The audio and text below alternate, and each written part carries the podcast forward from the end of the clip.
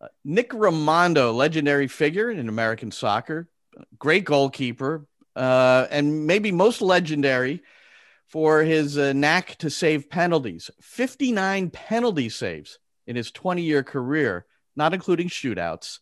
Uh, the success rate against him by uh, uh shooters uh, around 60% when the league average was 80%. So it's just really remarkable. Now, the question is was there a secret to his success? Apparently, there, there was. Uh, Christopher Kamrani of The Athletic uh, convinced Nick Rimando to share his secret in an article a, a few months back, a, a, secret that helped RSL win an MLS Cup. And that's where my uh, two guests come in. They're sort of the protagonists in this story uh, the father son duo of uh, Bobby and Jamie Clark. Jamie, 10th uh, year at the University of Washington, couple of Pac 12 titles. Multiple NCAA appearances, twice getting to the quarterfinals. 19 uh, 2019 rather a 17 win season. The first time at uw uh, since 1983 they got that many wins. He was the pac 12 coach of the year. Former stanford all-american. He was the first stanford all-american in men's soccer playing for his father bobby clark. And uh, he also assisted bobby at notre dame for a couple of seasons before he got involved as a head coach so bobby clark 696 appearances in goal for aberdeen wow many of them under the management of Sir Alex Ferguson. Bobby inducted into the Aberdeen Hall of Fame recently. Uh, he turned to coaching after a playing career. Uh, Dartmouth, Stanford, 17 years then at Notre Dame, where he had a record of 216, 93, and 55, and a national championship. Uh, one of the great teachers, if he was doing a clinic, uh, it was uh, one of those things you didn't want to miss. Well, welcome to you both. Uh, when I read this story, Bobby, uh, I, I, just was like, oh my gosh, I got to get a hold of Bobby Clark. Uh, but let, us kind of tell the story. You know, for people who don't subscribe to the Athletic, they haven't read this thing. So Nick Rimando had a secret, and you were sort of responsible for getting it to him, although I guess indirectly. Tell us, a, tell us a story, Bobby. Well, as I understand it, it was Nellie Ryan Nelson passed on my secret the only thing I want to say here, Glenn, is that Nellie never passed that secret on to me because I think I, I, think that Nick had a much better saving rate than I had. So I, I, I wish Nelly had told me a little bit when I was still playing somehow, or someone had told me. But uh, I, I, I think we really should really have had Nelly because I, I, am not quite. I, I, had a lot of things. It's a lot. I had a whole list of things that I actually did to, to you know, when I was uh, right. So it's, it's not just one. Yeah, it's not just one thing. You know, as far yeah. as yeah. Is is uh, I I mean did did uh, I, I think you took penalties, JB. I don't think I ever told you much about how to take penalties, let alone save them, or when it was. Did, did you did, did did we ever talk much about penalties? Can you remember that?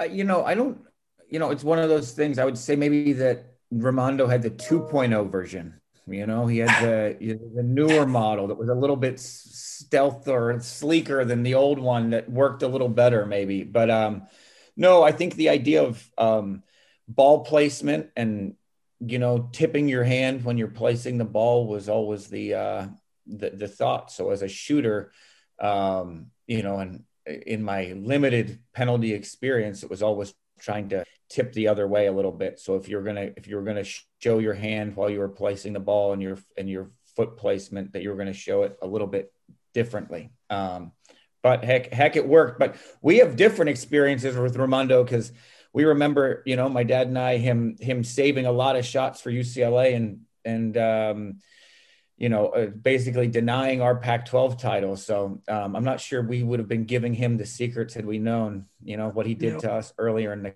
career. No, that, I remember that game. I think it was a big game. It was played at UCLA. I think we ended up losing one nothing. I think if you, I think it was Carlos Bocanegra scored with a header. It was a corner kick, uh, and we had a kind of zone defense and. Uh, we'd only one man I said you got to pick up. It, it, it's Carlos, and I think we put Shan Gaw was the man that we put to mark him, and I don't know where Shan was. I can still give Shan a hard time about that one. But anyway, we, we, we they scored a goal, and we we were all over them if you remember that game. And Nick Nick was fantastic. Nick was a great goalie. I remember first seeing him up at Salt Lake City playing in the regionals. You know and uh, he was ter- terrific. And Sigi already had if, uh, Sigi already had them all signed up for, uh, for for UCLA, and then of course Sigi actually was the under twenty coach at that time, and he he took Nick with him, I think, to Nigeria. I think that at the same time as uh, Lee Morrison would have been in that squad. Uh.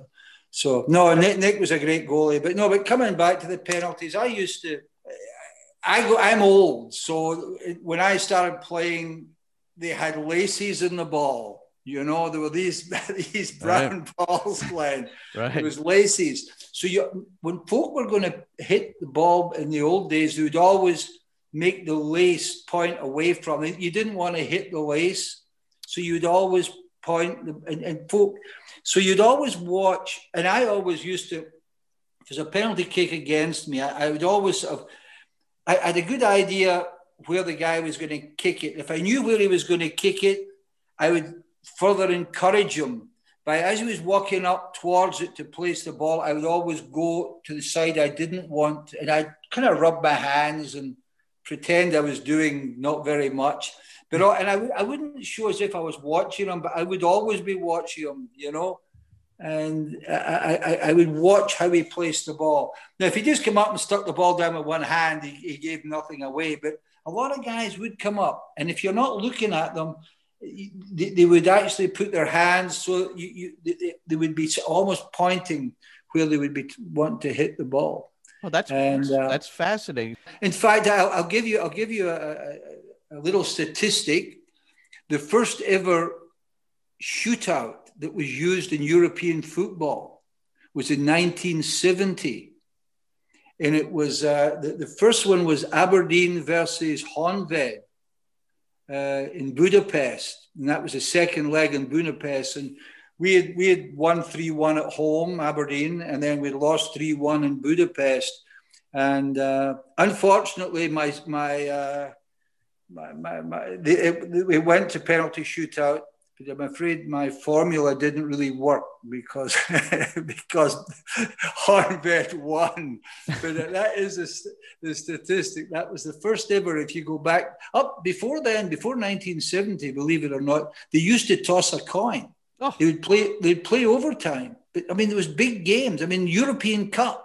You, it was the UEFA Cup at that time they were just the two captains would go up and toss a coin. The loser would go out, and the winner would go through. And then they, they introduced penalty kicks in 1970. If you check wow. your record, wow. And, and, and Aberdeen was the first the first team that, that actually was involved in, in, in a shootout. So. I wonder if Not, anybody ever snuck in a coin that had, you know, two heads or something, you know, just kind of swap it out a little bit, you know. so Jamie, uh, so let I, I want to just specifically define what what your dad's talking about, what he what he discovered. What the, where's the hand and how? What are you reading exactly? Is the hand is actually kind of uh, like if it's your if it's your right hand and it's just slightly pointing towards uh, the uh, the side you're going to kick. I, I'm I'm just trying to get a better picture of it. I, you know, I think it's probably a little bit of a um, a subliminal, you know, or you know, it's it's not. I don't think it's conscious probably when someone puts it down, but there's probably a little bit of like, you know, you know, and and, and now I think I think penalty kick takers have changed a little bit in terms of there's more penalty kick takers now that that wait late and decide on the goalie's movement. But I think go back five years and that was a rarity, right? And so um, but I think subliminally there was just a little, there'll be a little bit of a tell that like you would, you know, your, your body or your, your things would, would place it the way, you know, your, maybe your shoulder orientation or your hand orientation would either point to the right if you were playing it that way. I'm a righty, so think about it that way, or kind of more central if you were going left.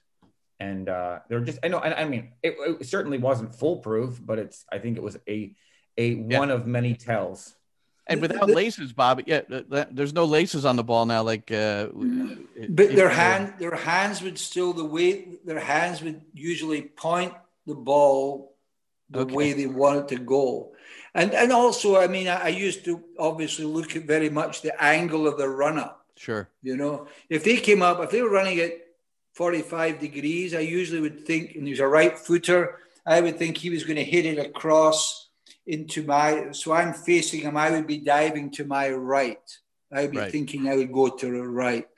If uh, he was very steep, if he had very little angle, if he was running at the ball almost not quite straight on, but then I always thought he was going to open his hips at the last minute and play it to the other side. And then occasionally, and I learned this actually more when I was in playing for San Antonio. I came over and played a summer. Aberdeen let me come over for a summer, 1976. And I felt the folk made a huge, a big, big angle. You know, they almost were running round it if it was a right footer, I reckon he was going to bend it to my left. He was going to put a bender in, and that was because we had some some Brazilians playing on our team at that time, and, and I, I would say because we used to practice, you know, every so often, and I reckon because it was penalty kick deciders, it was before the shootout in '76 of the old NASL and uh, there was penalty kicks, quite a lot of penalty kick uh, deciders in, in, at that time, and and we'd practice them. And the Brazilians, you'd obviously watch how all the people when you were practicing would take them. So there, there was so the angle of approach was also very important for me. And that made, and I think one of the things, the key things with a goalie, you've got to feel. If you feel confident, it's like I've, I've been playing a lot of golf just now since I've retired so you've got nice. to feel confident with your putt. If you if you start, you, have got to feel confident you, you, you with, with your shot all the time. And it would be the same, I think, as a goalkeeper. If you feel confident, I think you've got a chance of of, of doing something about it. Uh, I, am happy you mentioned golf. For those who are just listening, I'm I'm looking at Bobby. He's in uh, he's in Scotland, and if he looks just to his left out the window, the course is there as you described it to me. So that's that's pretty nice. So you're enjoying the uh, retired life?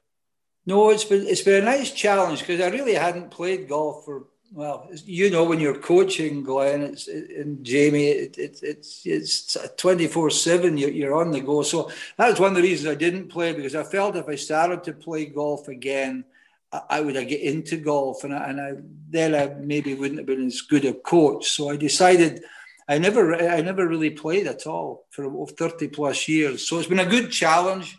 You know, I'm I'm 75 now, and and uh, so taking taking up a, a, challenge at 75. Um, you know, get back here, I've got my handicap down to 15, so it's not bad. It's not, not bad, but I still.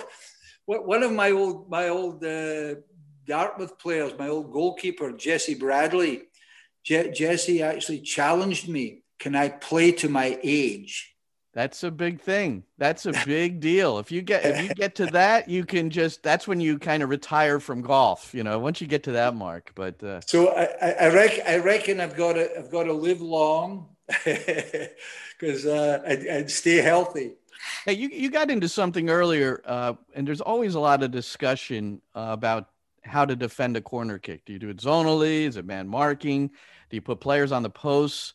So, J- Jamie, how do you uh, how do you set up corner defending? I'm in pretty constant discussion with people about how they do it. Some are strictly zone, some are uh, a mix of zone and marking. Uh, some people put player on the near post, not the back post. Some player don't put it on any post. Or so coaches, I mean, um, what, what, do you do? There, there, there's nothing I like more than when I hear pundits talking about that spaces don't score goals. So why would you zone things? You know, but uh, You know, but it's it's a ridiculous statement because goals are certainly the majority of goals are certainly scored from certain spaces.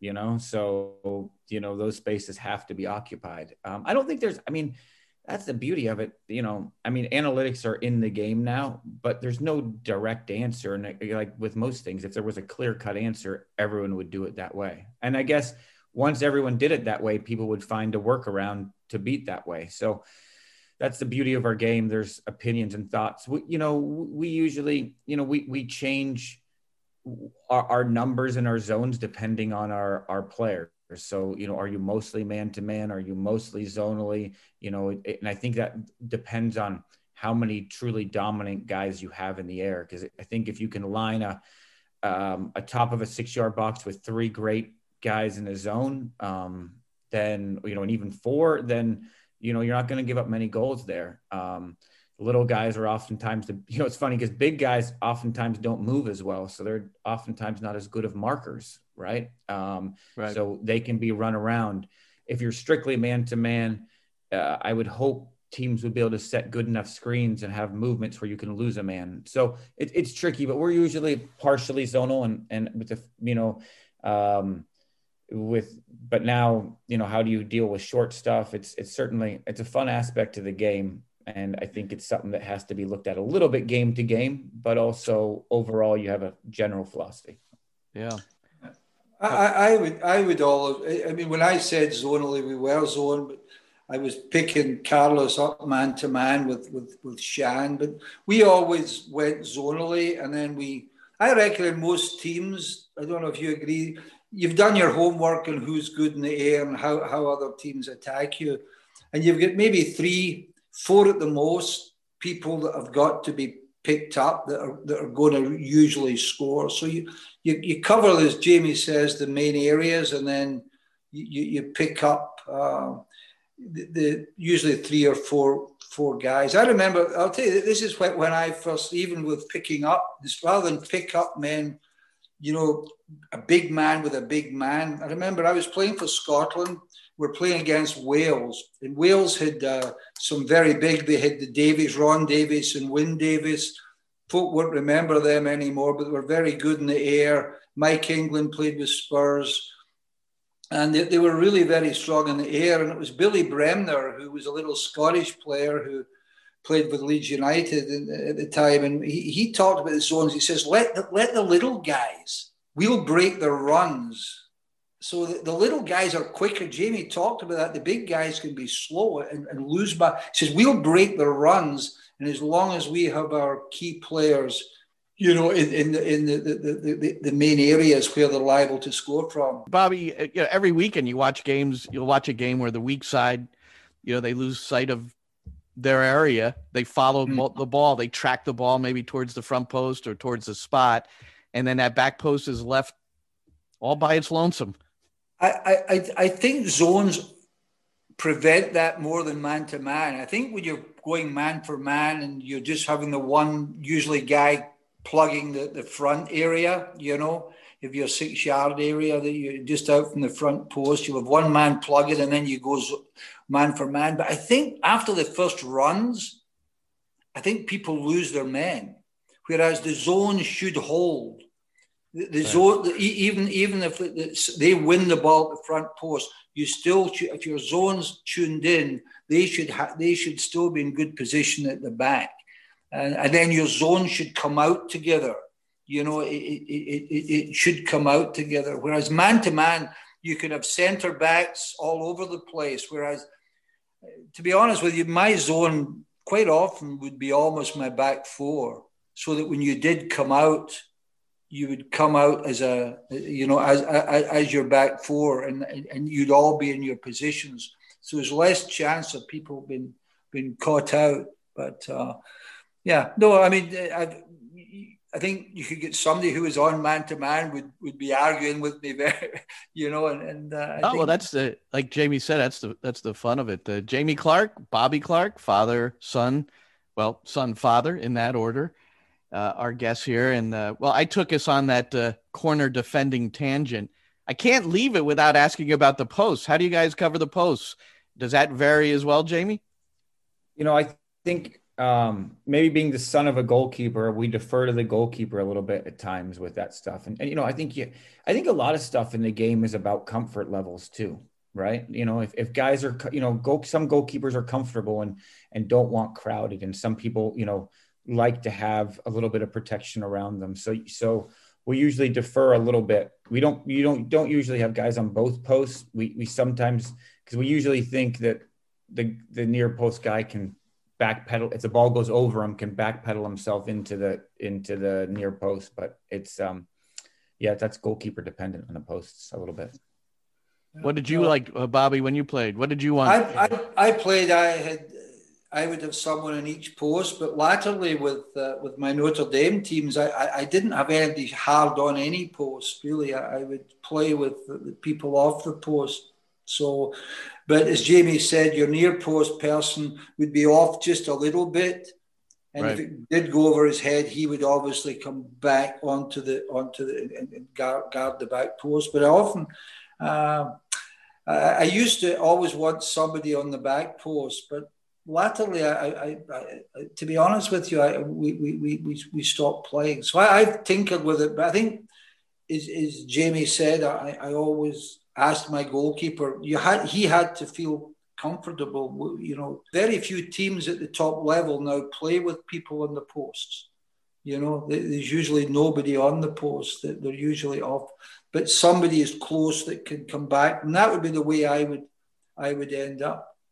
Yeah, no, I mean, I think a couple of things on that. I mean, I think a leaving guys just on the post seems like a lazy occupation, and oftentimes they go to sleep. So if you can, if you can have have them be involved, you know, i.e., not start on the post, but start a yard or two off the post and work their way into the post. They're just more lively, and a it may help you with an offside situation along the way.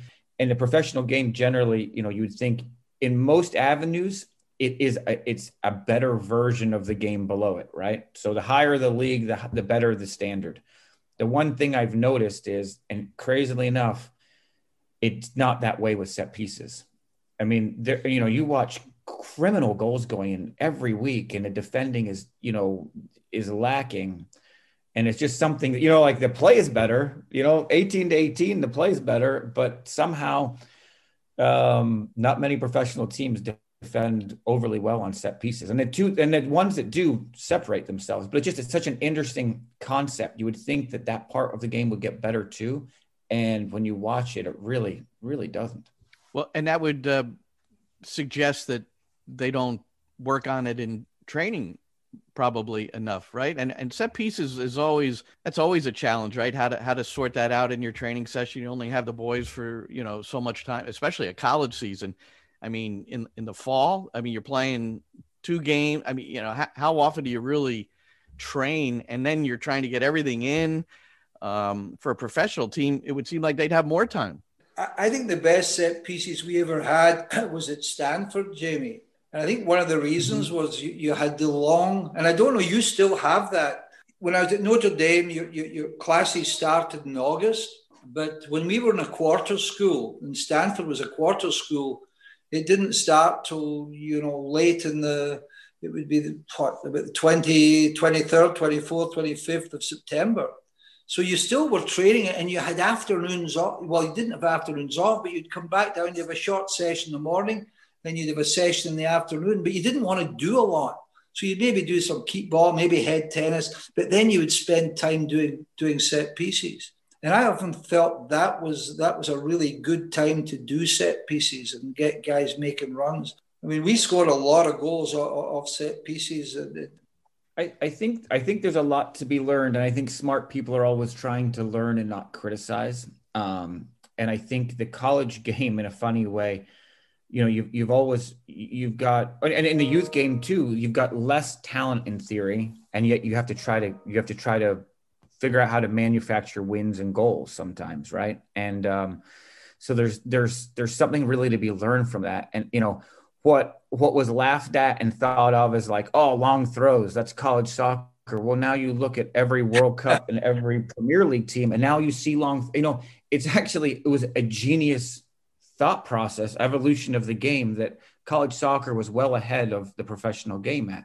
And I think set pieces and stuff. I think because you're working with, in theory, maybe a lesser number 10 or a lesser whatever, and you still can have very organized defenses. You have to figure out different ways to solve the game. And, and um, I think smart people should be learning from, you know, up and down the game and looking to figure out solutions. And uh, I, I do, I do think it is actually something that, you know, it may not be as, as pretty and as flowing of a game, but college soccer has always been very good and astute with uh, the set pieces avenue of it.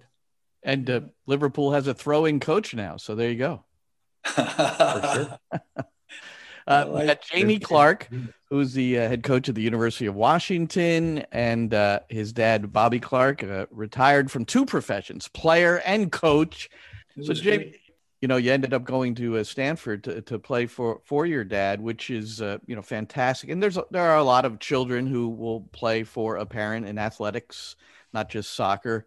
Sometimes it's uh, it's difficult on both sides. So, Bobby, I guess it's uh, it's easy to play your kid if he's really good. You know, you're not going to get any. you're not going to get a hard time from people if your kid's good. I mean, I, I don't know if there's if that's part of the challenge is trying to not show favoritism or trying not to be too hard on them because they are your son. Was that a delicate relationship or not? You guys just got it done. Yeah, well, I always told it would be difficult. I think the first couple of games, I I, I purposely didn't start JV. I, I think I, I remember. We're, we're, I think the, the opening league game was at Creighton. I think was that right, Jamie? If you you you would be a, a sophomore, and I didn't start. Uh, and then I, Creighton were a very good team at that time. It was at Creighton. I remember I, I, I would go up and sit in the stand for the first, you know, maybe 10, 20 minutes usually and get a feel of how, because we didn't have videos and everything. I wanted to get a feel of how Creighton were playing. And I remember they were absolutely going through us like a knife through butter. And I, I remember getting down, and Brian Weiss was my assistant. And I said to Brian, I think we've got to get Jamie on. and I think you went on fairly early that year, that, that game. Uh, I'm, I, quite, I am quite sure it didn't help us. It, it didn't help us that much that game. But, uh, they, they, were very good. We, we, we had a long way to go at that time, but it was a great game because I think it, it, it showed up our weaknesses and it, it, it, made a lot of decisions, easy decisions for us going down the line. And we ended up having a pretty reasonable season, actually. Um, but they, they, beat us. What was it? Was it four nothing that game? I think Jamie was I the final. So. Well, they, you, rem- you, remember everything, the good and the uh, not so good. Uh, yeah, no, Bobby. We, we hey, got. As we come uh, to the close of this, uh, I'm. I wondered what what are some of the things that really stands out about the, you know, you play, you grew up with your dad, you played for him, you coached with him for a bit. Um, what what are the what are the qualities that uh, someone listening can take away that you thought you know you, you've both been very successful in your coaching careers um, what did your dad have what was it i mean I, th- I think there's a few things that stand out. I think you know there's an incredible balance of you know there's not really a person in the country who doesn't like my father in, in the you know in the world of soccer. He's one of those people. But how do you balance that with an incredible drive to be successful and win? Because you know, it's not like you know my dad wasn't you know out socializing 24 7 and not you know he he absolutely cared about the process and and winning and, and making sure his guys were successful but but somehow um, never crossed the line into um, you know in, into the the gamesmanship or the whatever he never lost friends along the way. So, you know, I think that's an incredible balance that that more coaches have to figure out, including myself at times. You know, as a young coach, you're far too competitive and and um, need to figure out how how do I do everything for my team while still being an ambassador for the game as a whole every day. You know, and I think that's he he walked that line incredibly well um, the whole time, and in turn is loved by all, and yet has got a, a record that speaks for itself. Well, I remember. Uh, Bobby, you did a. I may have mentioned this to you before. I can't remember, but uh, and I said at the top of the program, if you were doing a clinic, I was going to try to be there if it, if it was possible. And it was Atlantic City, I think the Tropicana. You know, it was in one of those uh, ballrooms with the with the with the chandeliers and and. Um, uh, but you did a session in there, and I still to to this day I use the words drift and explode, drift and explode and I learned that from you on that day. And I think it's the perfect way to describe a movement of a player trying to separate from the defender. I don't know if you remember that. Yeah, no, I still use it. I would still use that if I was coaching a, a group of youngsters tomorrow. You drift, you, you take them away, and, and you explode. You come back at speed. Yeah. No, I, I, do remember that. That that uh, these clinics were, were they were good. Uh, and the big thing, I think, I was always a teacher. I I I I, I mean, I, I'd gone to Jordan Hill, which was the phys ed college in Scotland, and uh, I actually taught. I used to train every morning with Aberdeen, and I taught every afternoon. Oh. And I was the only player. All the other players had didn't have jobs. But my mo- my mother got it when I was signing my contract for Aberdeen. My mother actually asked. See, I remember asking the manager Eddie Turnbull at the time, "What do the players do? What's a day like?" And he said, "Well, they train in the morning, and that's usually it." And she said, she called me Robert, my mother. She, my mother said to the manager, she said, Well, Robert's tra- tra- training, I still had two years left at, at, at, college to be a PE teacher. Can we get it that he could maybe teach in the afternoons? Could we get that in his contract? when they're trying to sign you, they say yes. Yeah. And uh, yeah. I, I, taught all the, the, the, 17 years I was at Aberdeen. I, I taught all of these all of these years every afternoon. We started this. We got together with the uh, purpose to talk about the uh, Nick Rimando's secret that uh, had uh, come from Bobby Clark through Ryan Nelsen. I guess we've learned that. Jamie, you were a little in there. I mean, it was like uh, uh, it, it's such a, a, fascinating story about a position that uh, is uh, understood by those who play it I just tell my keeper coaches, just make sure the ball doesn't go in the back of the net. I don't care how you do it.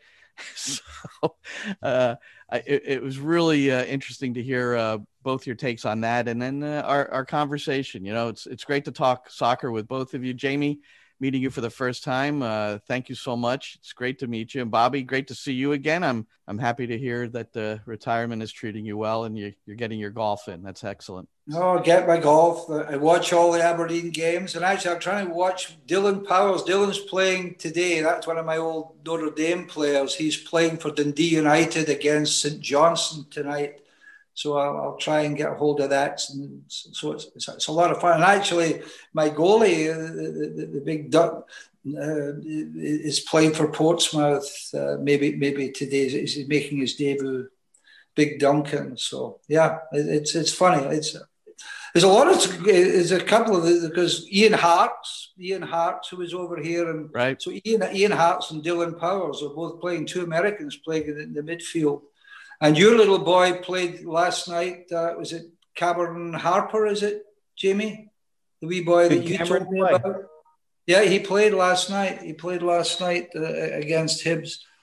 A lot yeah, of the Celtics. He's a great young. He's a great. He's a Pateadores boy from California who signed oh. at like 17 at Celtic, mm. but he's just he's just breaking through now. So that's a that's a great great form. Yeah, no, Jamie's been talking to me about him, and I think Celtic had quite a lot of people had to uh, self isolate because of the COVID. Yeah, and, and, he got he he got his start actually in the game. All right, well, it's time to talk a, a little nutrition, specifically soccer nutrition for both the men and the women, because our guest uh, works with both uh, at Orlando City. Uh, Ricky Keene is the director of performance nutrition for uh, Orlando City Lions, the men's team in MLS, the uh, the Pride NWSL, also uh, Orlando City two in uh, USL, and uh, the academy uh, teams U15 uh, and U17. And Ricky, it's great to meet you, and thank you so much, and look forward to hearing what your thoughts are about how athletes can best prepare themselves. Yeah, thanks for having me. You're quite well. And highly recommended by one of my former players at Rutgers, Kristen Edmonds, who's yep, on the Pride. So uh, when she gave me the thumbs up, I said, "Okay, let's get her on." Good enough. Uh, Good enough. So if if you had to just say something in general to a soccer athlete, just to start this up in terms of their nutrition, where would you start? What's uh, what's what's maybe the most important thing to to begin with? I think I usually start with across the board, uh, whether what level they're at, what age they're at, what gender they're at, um, is and how, how many years of experience. I always really kind of start with, you know, their breakfast. I feel like that's the most common missed, either missed meal or we're missing kind of the benchmarks that I'm looking for. Because a lot of times um, with our teams, we're, we're training in the morning. So that's really their, their pre-training meal So, which is really key. And um, so, a lot of times, are we getting enough carbs? You know, is there a fear of carbs? So, sometimes those that's something we'll work through. Um, but basically, that's probably my my first go to is just what what are we doing for breakfast? Um, it can be a little bit easier to monitor with some of the professional teams that you are serving breakfast, so you're there with them. It's right. Easy. You know, I'm picking out the foods. You know, right. They, it, it's it's a lot easier to make sure. Um, it's just, especially this last year, it's been hard because we've kind of um, with COVID um, coming directly into the facility without really having a meal and uh, as much. So we've had to slowly kind of integrate those guidelines and, and things. But overall, um, it's it's probably hitting that breakfast and making sure and educating them. I, you know, grams. I know how much they're going to need, um, but it's a matter of not having them do the math. The other thing that I work on is like here, this is you know this is what it looks like. Sometimes I just take a picture of, of, of if I'm working with them, you know, through through our WhatsApp me um, app or anything like that, I'll take a picture, and that's they they like visuals. Yeah. Um, if I can't be there right with them, so you know, are we getting enough oatmeal? Are we getting enough? You know, add some fruit to that. Um, the other key in the morning is is protein. Are they getting enough protein before they come in? So yeah. Now you're so you're there picking out uh, the meals for your professional team there. So not um perhaps not many listening, you know, have that uh, luxury of, of a nutritionist that's going to be able to do that, or or somebody within the team. So, what are some important? So, I think we, there's two scenarios here. There's one. Some teams do train in the morning, no question about it. Club teams, uh, even college programs, but some don't train until later in the day after they've gone through maybe a class schedule. If you're if you're a college student or or a high school student going to your club practice at night. So we've got all these different scenarios. So could you address both those for breakfast? One, what what they would have for pre-training, and uh, two, what they would have if their training's not until maybe the evening. So I would actually still really get on board with them about about breakfast even they go well i'm not i'm not training until later so what we've seen is making sure that um, i, I kind of tell my athletes to, to divide and conquer the protein so we know that if you're not getting enough protein it's really common probably in general. They're getting like 10 grams where I want them to get 20, maybe 30 grams. We know in a 24 hour period that actually can can diminish their, their muscle protein synthesis or their recovery. So they're not realizing breakfast is actually important um, later in the day uh, for, for, muscle. Yeah, so that's interesting. So even if they have a later session, I still make sure that we're hitting uh, that protein mark. Carbs, um, they may not have to have as much um, you know, because they're training, they're going to still have time to get some more carbs in for fuel um, at that lunch or maybe even a snack before they, they, they train at three or four o'clock, something like that. Um, so we have some more time. Um, so that's probably that I still would actually focus on breakfast, but um, yeah, it's a matter of just, you know, dividing up that protein through the day, uh, no matter what time um, that, that we're looking at. And then just adequately hitting those carbohydrates and making sure they, they know that say on a rest day, you know, it's still important to have some breakfast, but their carbohydrate is going to be basically determined on their energy or their work demand. So if it's a long session, if it's going to be an intense, hard session, um, here in Florida, we have hot sessions. So I take all those uh, factors into consideration, and those are the times they're going to need more carbs. Um, so I, I, try to push th- those carbs earlier in the morning. So for the afternoon, it'd be the same. So for a morning example would be um, oatmeal, bananas, and these are very common across the board for the male or female athletes. They're, um, you know, basically bagels, English muffins, all those common things. Um, and then we and then uh, basically fruit uh, colorful i try to go color all all day as i can um, with fruit and vegetables um, so we can base our our our standard uh, for breakfast here which can be anyone's standard it's just um, whether it's served to you or not um, is oatmeal scrambled eggs uh, blueberries strawberries uh, peanut butter um, uh, avocado is very popular uh, we have flaxseed, chia seed, um, so we get some healthy fats in there too. Um, some nuts, some walnuts. Those are probably our most common. Those are easy things. Um, yeah, and those are some things that if you go, if you're traveling, you know, you're traveling with your club team, you're staying at a hotel, and and and sometimes they'll you know that the, the package of your room. is Oatmeal. You'll see there's oatmeal, there's bananas, there's berries, there's nuts. Yeah. You know, in a lot of places, some some do, some don't. But uh, you you know, a lot of times maybe you can get your uh, even from those uh, Yes. those continental breakfasts could still work. it, can still work and i think it's just a matter of you know what what are you working towards as a you know what what's a training session or a match um, what's the environment going to be in um, then you you know i'll tell my athletes hey instead of one fist size of oatmeal i want you to have two fist size um, you know and, and the difference there too is whether if we're going for a match um, my rule of thumb is like if it's kickoff at at 10 a.m or um, usually ours are you know at earliest 3:30, but um, I tw- I basically back up 24 hours, and that's really when we kick in our carbohydrates.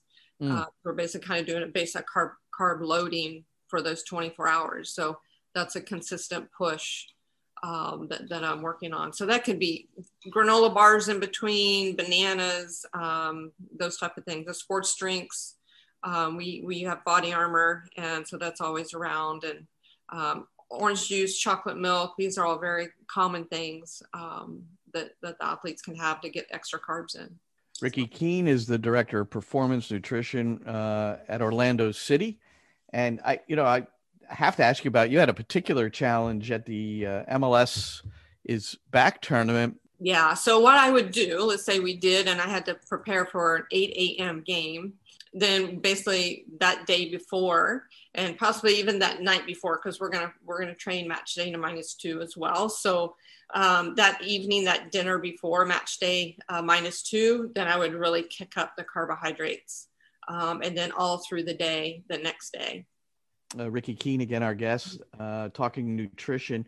The part of uh, the day where, and I guess this could be, uh, you know, a youth player where they're uh, they're going to school. Uh, you know, college athletes uh, struggled with this all the time. Just uh, you know, w- what do I carry on my you know in my backpack? You know, to to help me. Uh, somebody might have three straight classes and then have to go to training. You know what? Yeah. What, what what's what's a good thing to be in the backpack to to to to fuel you properly for training when you can't really stop and have a meal? Yeah, and, and that can that can definitely be very common in the, the high school and, and or when we're traveling. Um, I'd say finding out what what your team is going to be um, real acceptive to as far as what they like, so it's an easy buy-in. And and ours, um, even for the men's and the women's team, I'd say our number one is the fig bars. Um, you can get those. I like those. Yeah, I like those. You get those that big box with the blueberry and the raspberry, and um, Yeah, yeah. Those, those are extremely popular. Um, so that's that's a win-win for for both of us. Um, the the green um, Nature Valley granola bars. Yeah, I like those too. Yeah, They're okay. Yeah, all right, that's good. Yeah. so those are easy and, and, and um, to go with. But basically, if you also can bring obviously a water bottle, keep hydrated during that time. That's a big key. Um, and then if you need to bring a protein powder to mix with with that, um, you know, a, a juice, um, orange juice. I'm, I'm not a big apple juice fan, but or- orange juice, something like that. The, that way, I'm getting some potassium in them as well. Um, to Yeah, you, you mentioned the hydration.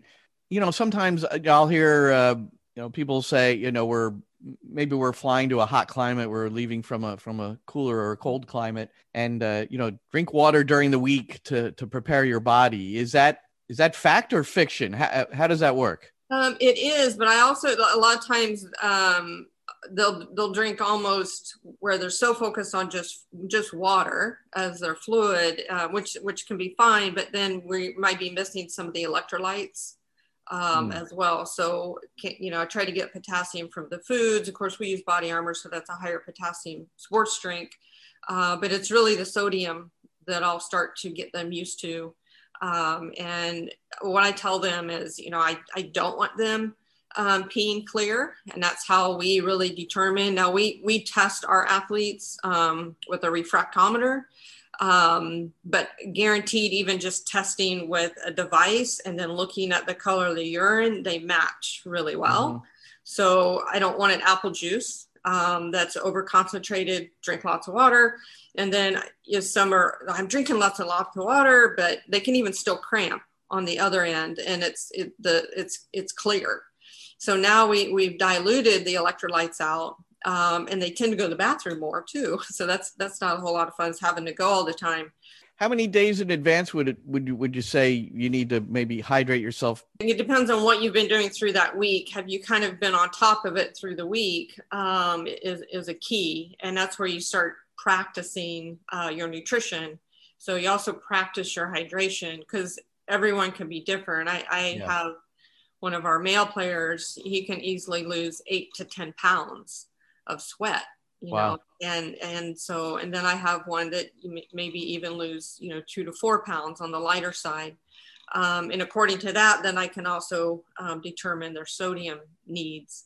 Um, so you kind of work practice that throughout. And then um, we will kind of focus especially on our higher risk crampers or whether it be fatigue i'll also work on carbohydrates but we'll work on the sodium um, and i'll have an electrolyte drink for them um, usually it's, I call it their homework and they'll take that home the night before. Okay. Yeah. Nutrition homework. All right. Yep, How about, so how about later at night? So, you know, the day's winding down and everybody, you know, gets a little hungry at some point, you know, depending on how late they're, they're up, maybe they're, you know, the professional athletes are studying film or, or maybe they're just lounging, who knows, but is there a particular thing that's playing video games? Yeah. yeah, that too. I, I forgot about that.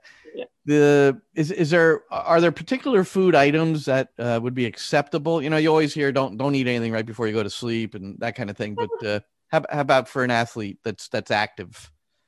Actually, um, depending on you know some of the goals but also depending on how that day was if it was an intense or heavy lift day or anything like that that the muscles damaged I would actually encourage a, a bedtime um, snack and really kind of lean towards the protein on that. So we've seen that we can um, basically use that time during sleep. Um, when the growth hormone's at its best, you can do a lot of uh, repairing and recovery while you're sleeping, um, not only for the muscle, but getting good sleep is also helpful for the brain and memory and, and learning. Um, but but it's a great time to kind of have a pre-feed before you go to bed um, to really allow for that time to you know for muscle protein synthesis to maximize itself. So it could be um, you know in, try to get somewhere in the thir- 20 to 30 gram range. So it could be a shake before you go to bed. It could be a half a peanut butter jelly sandwich and you know maybe a little bit of protein powder and some milk um, if okay. you're not really wanting to cook anything. Yeah, um, yeah. A, a, yogurt yogurt parfait.